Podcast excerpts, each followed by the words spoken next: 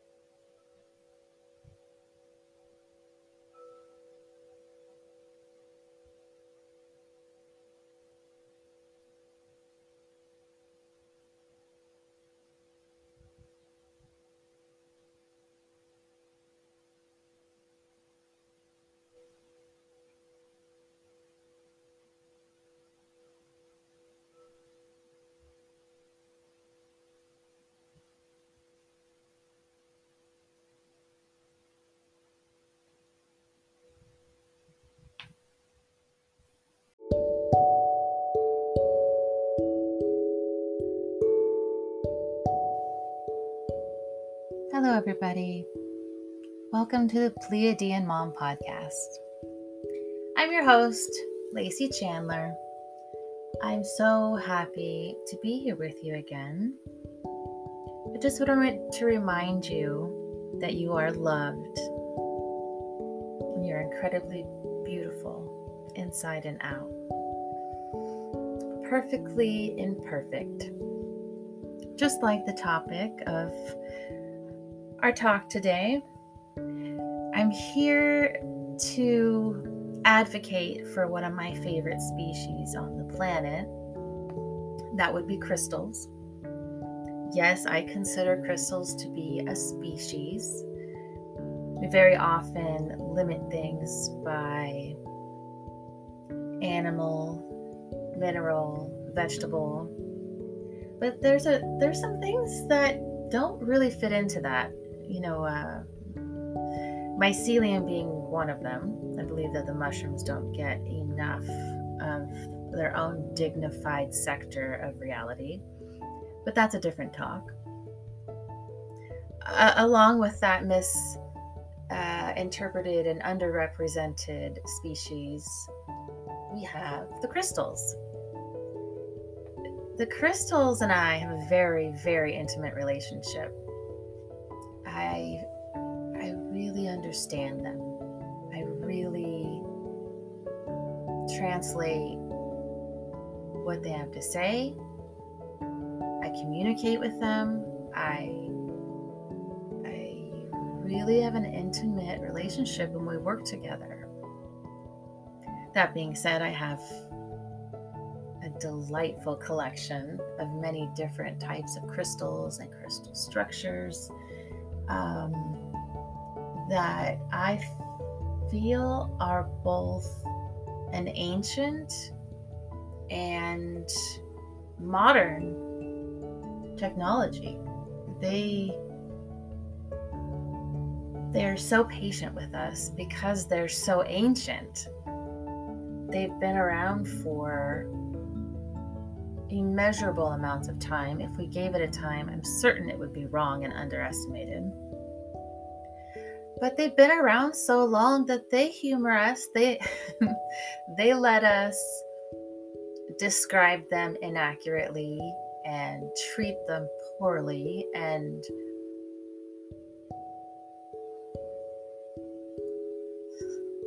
and really not get what they're about they don't care. They've been here so long and they're going to be here well after us as well. Um, but I find it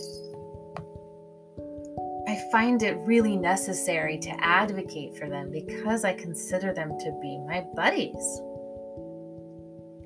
Truly, my buddies. So I I am going to tell you some things that they asked me to tell you. so don't shoot the messenger, but still find it valid because they're asking me to tell you this. A few things that I find in, or they find important to mention is that one, like I said, they are very, very, very ancient. And that being said, you should respect your elders. When you approach a crystal, when you go to work with a crystal, when you go to mine a crystal, if you have that opportunity, treat it like a living organism. Ask permission. Handle it with respect honor its presence and reality as equal and valid as your own. So, you know, take a minute, say thank you, say please, ask permission, and listen for an intuitive answer. Crystals have a ton of stored information in them. They have the history of our civilization, of our planet, and planets beyond as well. They store, you know, almost the amount of the Akashic records inside of them. They can also store more things. If you want to download information into a crystal, they're happy to hold it for you. They're happy to do anything for you. They love to work. They love to work. They love to help. They love to be included in conversations. They love to be included in in goings on of things. They don't want to be locked up in a dark room with nothing happening.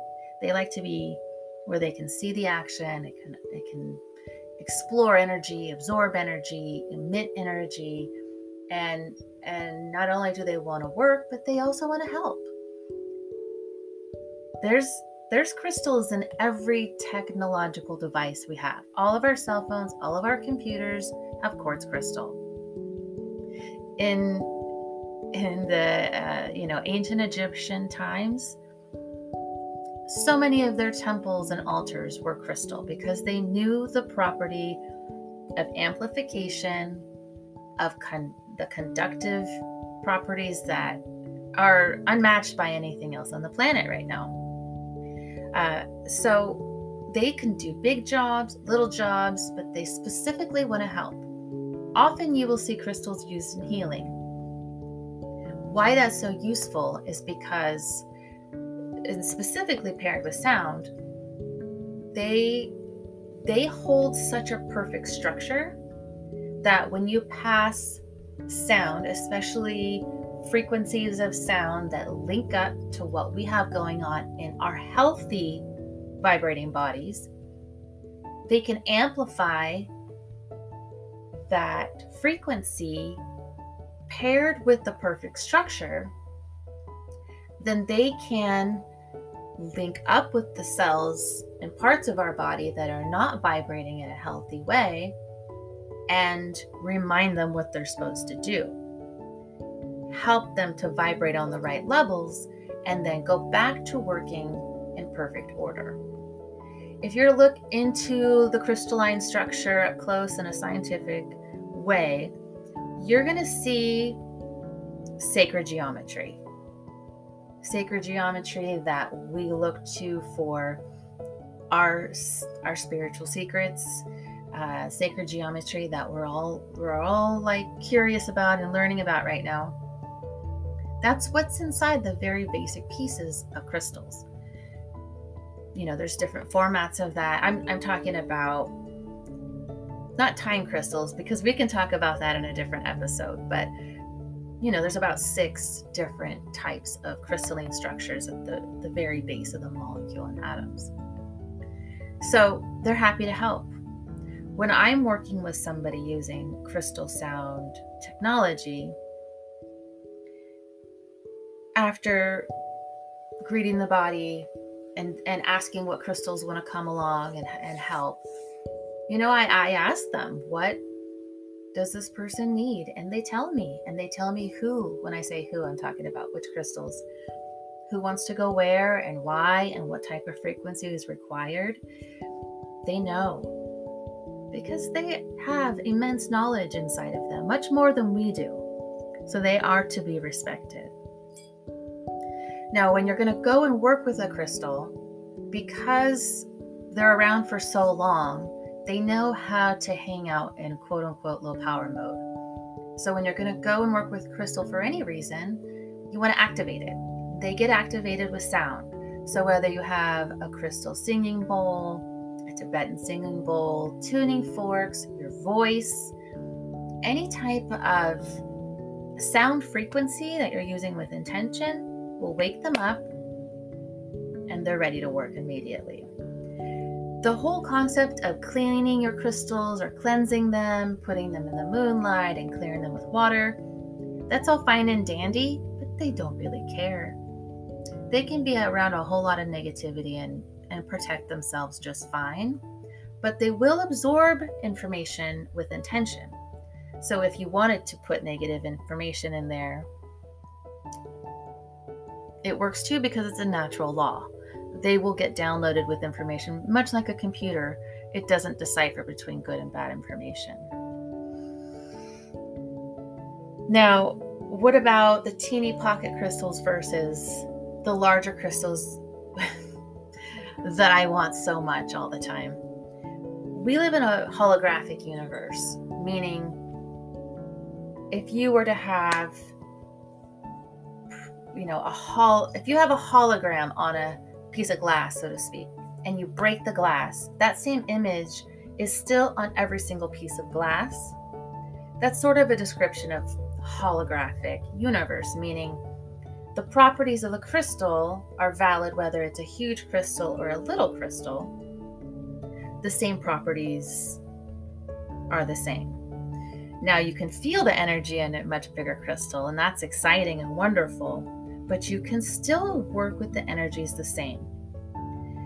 I could go on and on about this, and I probably will in other episodes. But the last thing I wanted to, to say about this is the difference in the names of the crystals and the properties of different crystals. All that matters is you lining up with the vibration of the crystal in front of you, and that's how you get to know it. The names don't matter as much as the vibration of that one particular crystal. Very much like humans. Not all races are the same, not all humans are the same. So just be right there present with the crystal and you'll know what to do.